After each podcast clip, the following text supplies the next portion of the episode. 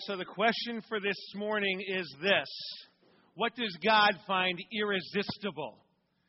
What circumstances or qualities does God find so attractive, so compelling, that he just can't help himself? Can't help himself but stepping in and blessing with his presence. And maybe more important for us today, this morning, is to consider is it possible for us to cultivate a life that's irresistible to God? So that He moves in us and moves through us in a way to love people and build His kingdom.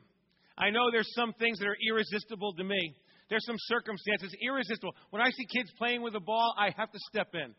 Whether they're throwing it or kicking it or running with it, I, am in. And, and it embarrasses my kids to death. In fact, uh, there's other experiences too where when I see someone who's lonely or someone who's lost, there's something in me that compels me to go try to help them, try to serve them. I figure a lonely person or a, a, a lost person, all they need is a little direction, and I'm the one to give it to them. Lonely person, just maybe they're afraid to break the ice. Maybe they just need someone to initiate contact with them, and then someone just to hang out with them, be with them a little bit. I just I feel so attracted to someone who's lonely because I know how easy it is to break their loneliness, to step in and help them out. Because it's no fun to be lonely. There are other circumstances that I'm compelled to step into as well. Again, much to the chagrin of my kids. In fact, I've heard on more than one occasion, please, Dad, don't embarrass us. Just can't we ignore people like everybody else, right? I usually embarrass them instead, but the truth of the matter is, there are circumstances that you find irresistible, qualities that you find so compelling that you can't help but be attracted to or step in yourself. We're going to discuss them in our community groups later on this week. It's going to be fun. We're going to kind of compare notes to find out what you find irresistible. But again, the morning's question is what does God find irresistible? What qualities, what practices or circumstances are so irresistible to Him that He's got to step in and uh, bless with His presence? And how do we cultivate a life that draws on this presence more and more? That's the question. And in fact, for the sake of time, we're just going to dive right in. Because I've found a couple, there's no book, right? There's no list, there's no study on this. We're just going to take what we know from God's Word and what we know from our own lives, God's involvement with us, and we're going to come up with a couple, three or four this morning, and just talk about what's irresistible to God. Sound good? So let's dive into Scripture. Second Chronicles 16:9 says this about God: For the eyes of the Lord range throughout the earth to strengthen those whose hearts are fully committed to Him. God is looking across the whole earth for people who are committed to Him, people who want to grow, people who are hungry for more of Him. The scripture tells us that God is irresistibly drawn to people who have a spiritual hunger, who have a thirst, who have a passion for more. See, He's actively looking for people who have this spiritual hunger so He can strengthen their hearts and build their confidence and grow their faith. In fact, that's why, that's why God was so pleased and present with David, whether he was a shepherd boy or a king, because he was always passionate for more of God.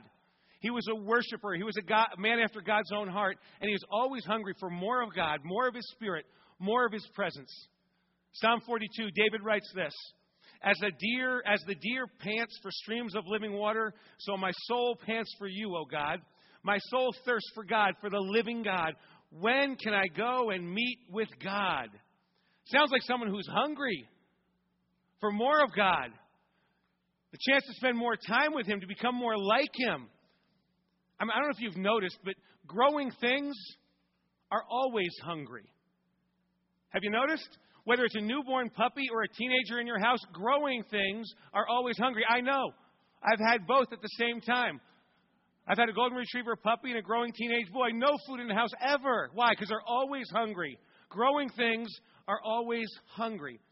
It's the same with people who are hungry for their relationship with God, hungry for more of God, more time with Him, more of the Word, more of His Spirit, more time in worship and prayer. Just time for a little self exam. How about you? Does this describe you, this hunger, this passion for more of God? Is that you? If not, it, maybe it's been a while. Maybe your lack of spiritual hunger might be the best indication that it's been a while since you've grown. Because it's time to grow. And growing things, they're always hungry. I often talk with folks who lament that they want to grow, but they feel stunted, they feel stifled, they feel stopped because they have this battle going on inside them. It's a battle between the spirit and the flesh, between their old nature and the new nature, between pleasing God and living selfishly. And they want to know how can they grow out of some of their old bad habits and grow into some new God-pleasing actions and attitudes? How can they grow the spiritual nature while not growing the sinful nature, the old nature that battles within them? And I answer them with a principle that you all understand. The one that you feed the most will grow. You intentionally feed the nature you want to grow, and this battle inside you goes away. You intentionally feed yourself on the truth of God's Word, and your mind gets renewed. You have an ongoing conversation with the Father through prayer, and your relationship with Him will strengthen and deepen, and you'll start to know His heart.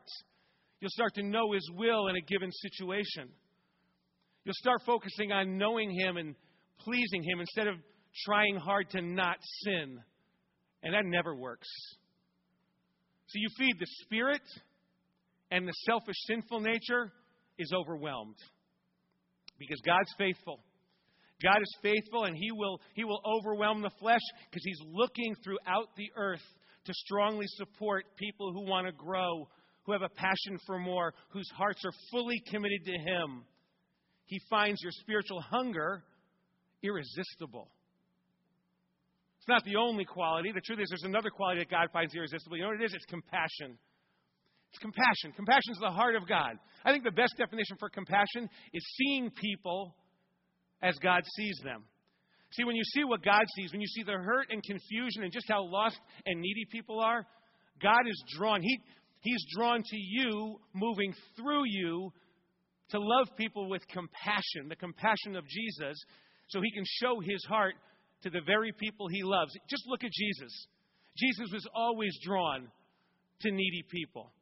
The hurting, broken, and marginalized people around him, the sick, the lame, and lonely, those who could not help themselves, the leper and the prostitute, those who were condemned and rejected by society around them. Jesus didn't just minister to them, he didn't just minister. Man, he loved them. He spent time with them. He befriended them. So much so that he was accused of being a sinner and a reject himself, just like the people he hung around with. See, God is drawn to those in society, those in society who they are deemed dispensable and not worthy of our time or our energy or our love, but we know better. We know better because we know that everyone's made in the image of God, so they have tremendous value and worth. We know better because we can see with the eyes of Jesus. We see that that they have value, they have worth. We, we can see them because we have Jesus' Spirit inside us. So we see what the rest of the society does not see. Scripture tells us that when Jesus went through the, all the towns and villages preaching and teaching, it says he saw the crowds and he had compassion on them. You know why? Because he saw them as they were, as harassed and helpless, like sheep without a shepherd. See, that's the truth about people. They might put up a good front, but when you get to know people, when you look inside, people are pretty desperate. They're in pretty desperate shape, and they need someone to see them as they are, the way Jesus sees them, and love them with the same compassion that He provides. Here's the truth about just about everybody you're going to lock eyes with today and this week people are lonely, people are guilty, people are spiritually empty and people are afraid to die. And they need someone with the Spirit of God living in them to see them and reach out to them with compassion. The first step, though, is to see them. Most of the times we don't even see them. In fact, Pastor Steve preached on this a couple of weeks ago. I don't know if you remember. He was the one who said, he challenged us to see the people with needs all around us. And he asked this question. He said, Who is your Lazarus? You remember this? He preached from Luke 16. That, that that well known passage where the rich man passed his beggar named Lazarus at, Lazarus at his front gate every day and yet paid no attention to him.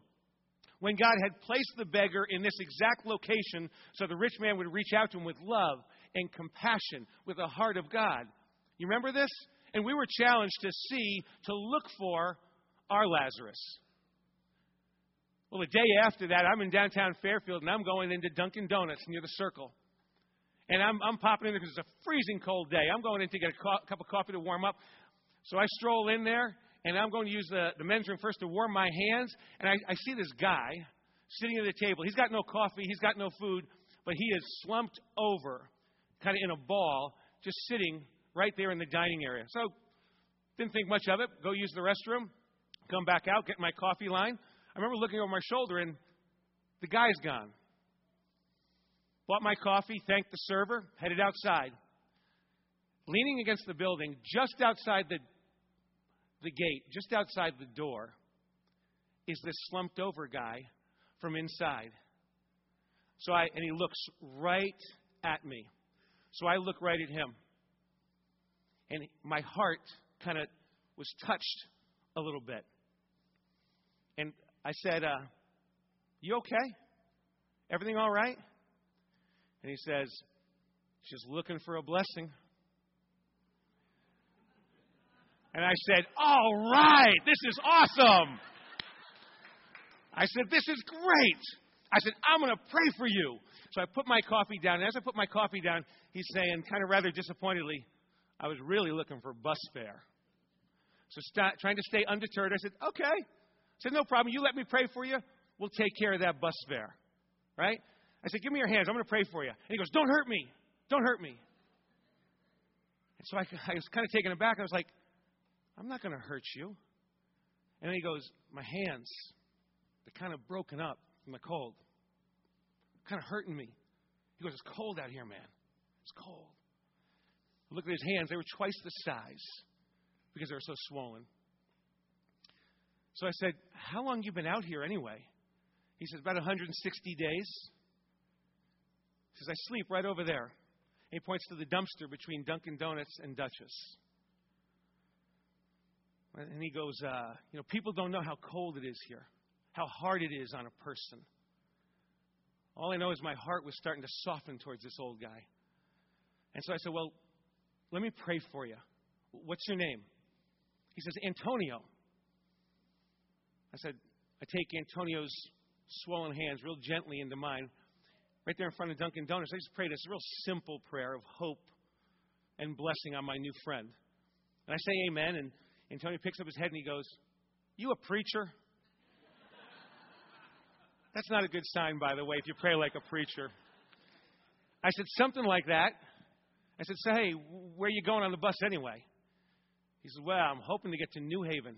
Got some family up there. Haven't seen in a long time. So I said, Okay. So I'm thinking, taking a bus to New Haven. I'm not sure there's a bus that goes to New Haven from the Circle in Fairfield. So I pick up my coffee and say, Hey, Antonio, come with me. He says, Where are we going? I said, Well, you're going to New Haven. And I'm thinking, I'm going to take him to the train station. I know a train will get there. So I said, Follow me. So he's kind of following. God has, has such a sense of humor. I parked right where this guy has slept for the last 160 days, right near the dumpster. So, hey, hop in, Antonio. He hops in, takes a deep breath, and he goes, Man, it smells good in here. He says, It smells like God in here. I said, It should. He's in here. I also realized this was spoken by a guy who slept by a dumpster for the last 160 days. But I'm still feeling pretty good about my car and my smell, and, uh, and we take off, right? So we head to the train station in downtown Fairfield. On the ride, Antonio, he tells me his life story. He tells me the ups and the downs, mostly the downs. He tells me how hard it's been on him the last 10 years. He tells me how lonely he is. He tells me how invisible he feels. And then the truth is, he gets kind of emotional. And he goes, I have a soul, you know. I have a soul. Just like that. And I said, I know. I saw you. God showed me you have a soul. That's why I saw you. And then he got real quiet, and so did I. For another minute or two, right there on the post road, kind of making it down to the train station, we sat silence. As we, as we neared the train station, he got real quiet, real childlike, and he said, Hey, you're going you're gonna help me, right? You're going to show me where to go? You're going to show me what to do? You're going to help me, right? Just like that. And I said, Of course, of course. I'm going to get you on that train to New Haven. We're going to get you, you're going to be all set. So I park the car. We pray again. I give him some money for his trip. Walk him up, show him where to stand on the platform. He gets on the next train to New Haven. I just remember driving away saying, Thank you, God. Thank you that I saw what you saw. It wasn't me, it was God giving me the eyes of Jesus just to see this broken down guy and reach out to him with a little bit of love, right? Someone's been beaten up by life, and I got to love on him. It was such a blessing, it was such a privilege for me.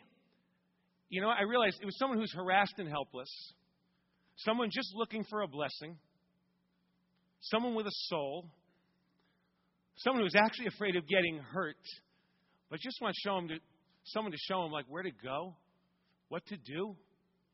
Just someone who's willing to help him just a, a little bit.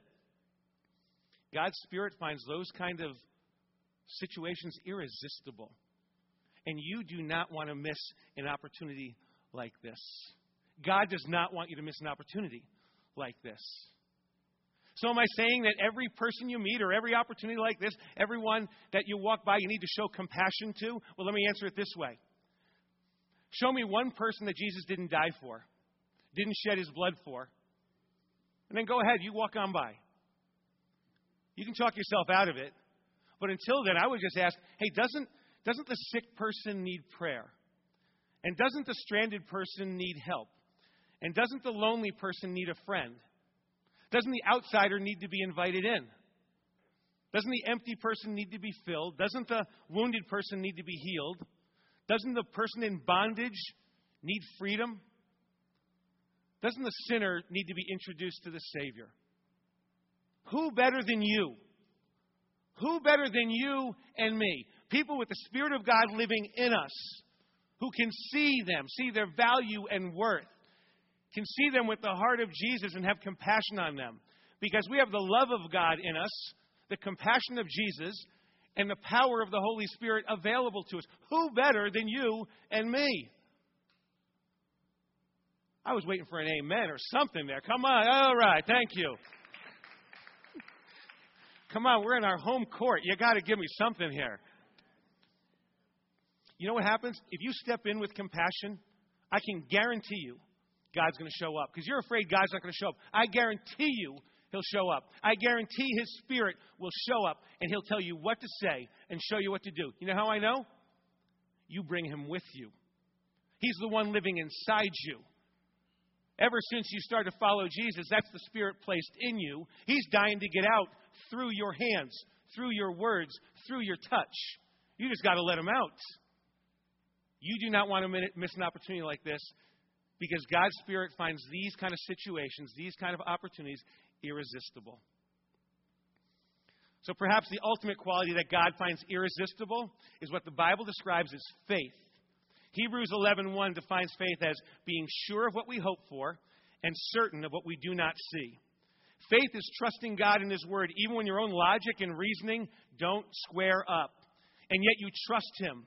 You choose to believe Him rather than leaning on your own understanding. Faith is agreeing with God even when it might make you look foolish. That's faith. Jesus loved when he saw faith demonstrated, whether it was a bleeding woman who was looking to be healed, or a Roman centurion, centurion approaching Jesus on behalf of a servant, or the only one of ten lepers returning to thank him. Jesus was genuinely thrilled when he saw faith in the hearts of people around him. Faith stirs the heart of God like nothing else. In fact, Scripture tells us that. In Hebrews 11:6 it says, "Without faith, it's impossible to please God." Did you hear that? Without faith, it's impossible to even please God. That gives us some idea of how important, how attractive faith is, our faith is, to God. When He sees it, He's so pleased, He's so thrilled. Of course, He's going to show up. Of course, He's going to be there when you step in. The Apostle Paul made a startling statement to the church in Galatia. And the church was hung up on performance, like they had to perform well to earn God's approval, to please God. Keeping the law, obeying Old Testament practices, being very religious, very legalistic. Paul sets them straight with as blunt a statement as he could craft to show them the contrast between their performance versus how God viewed faith demonstrated. Paul writes in Galatians 5 6, the only thing that counts is faith expressing itself through love.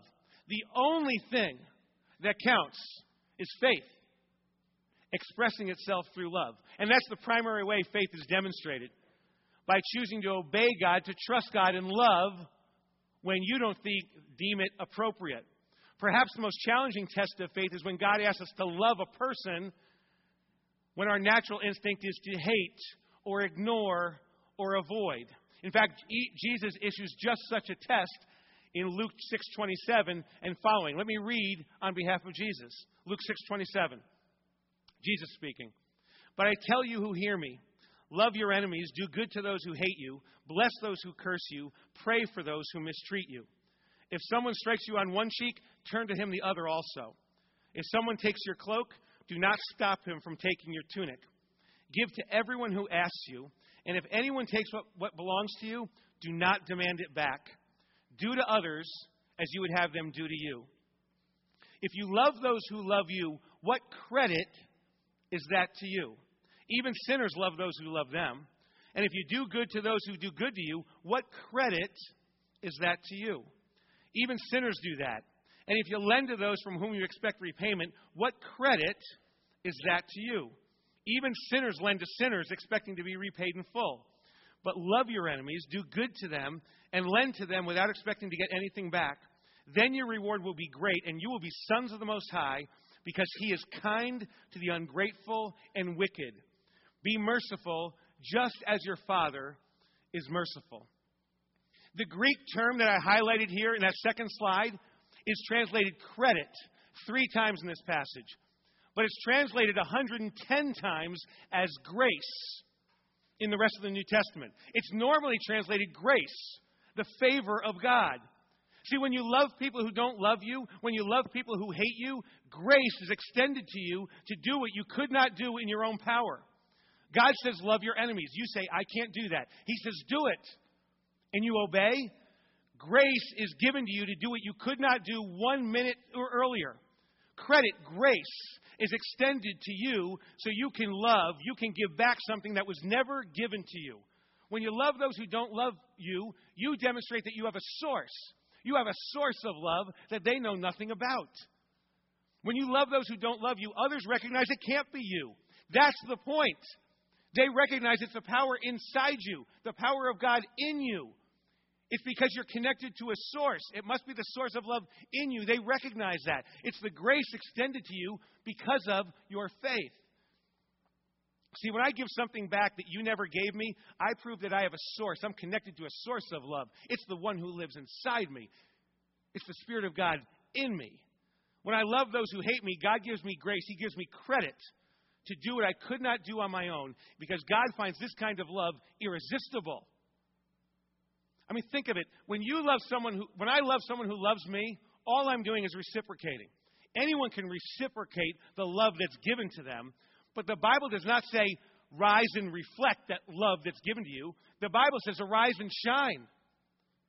I'm not giving back what you gave me. I'm not reflecting back love that you gave me. I'm giving you love from a source that you didn't have, give, didn't have to give me in the first place. I'm giving you love from inside me that God supplies. You didn't give it to me. I don't need you. I've got a source. It's the Spirit inside me. God gives me credit, grace. When I'll do what He asks me to do, when I say I can't do it, but I do it anyway, out of obedience, He gives me credit, grace to do it. At that very moment, my source is the one who lives in me. It's the power of God inside me. It's the love He supplies me with. It's the love He wants you to give away. You don't have it now, but He'll give it to you. You just obey. You step in, He'll give it to you. He extends grace to me, credit, when I demonstrate faith by loving those who do not love me back. Obeying God and loving those who don't love me is the epitome, it's the definition of faith expressing itself through love. God finds this faith irresistible. I have one more definition for faith. It's not in Scripture, it should be. Let me share it with you. Faith is the result of caring more than others think is wise, risking more than others think is safe, dreaming more than others think is practical, and expecting more than others think is possible. Some of you should put that on a mirror or a fridge somewhere. Let me read it for you one more time. Faith is the result of caring more than others think is wise, risking more than others think is safe, dreaming more than others think is practical, and expecting more than others think is possible. You and I, we can cultivate a life that God finds irresistible. I know we can. When we're hungry for more of Him, more of His presence, more of His Spirit, more of His Word, He's looking throughout the earth to fully support those who want more of Him, who are committed to Him. God said He is present when we demonstrate the compassion of Jesus to people who are hurting. When we see people as Jesus sees people, and we reach out, we recognize they're harassed and helpless, and we reach out with the compassion that He provides, the love of the Savior. And we're most like our Father in heaven when we choose to love and demonstrate that we're connected to a source of love and love those who don't love us back. See, God chooses to build His kingdom through people who know who they are and what they were created for, and then walk in love as Jesus did. He finds that kind of life irresistible. God's power and presence is drawn to that kind of life that demonstrates a hunger for more of God, a compassion for the people he loves, and a faith it's expressing itself through love. It's the life that you and I were created for. It's the life we were made for. And God finds that kind of life irresistible. Would you stand with me for closing prayer?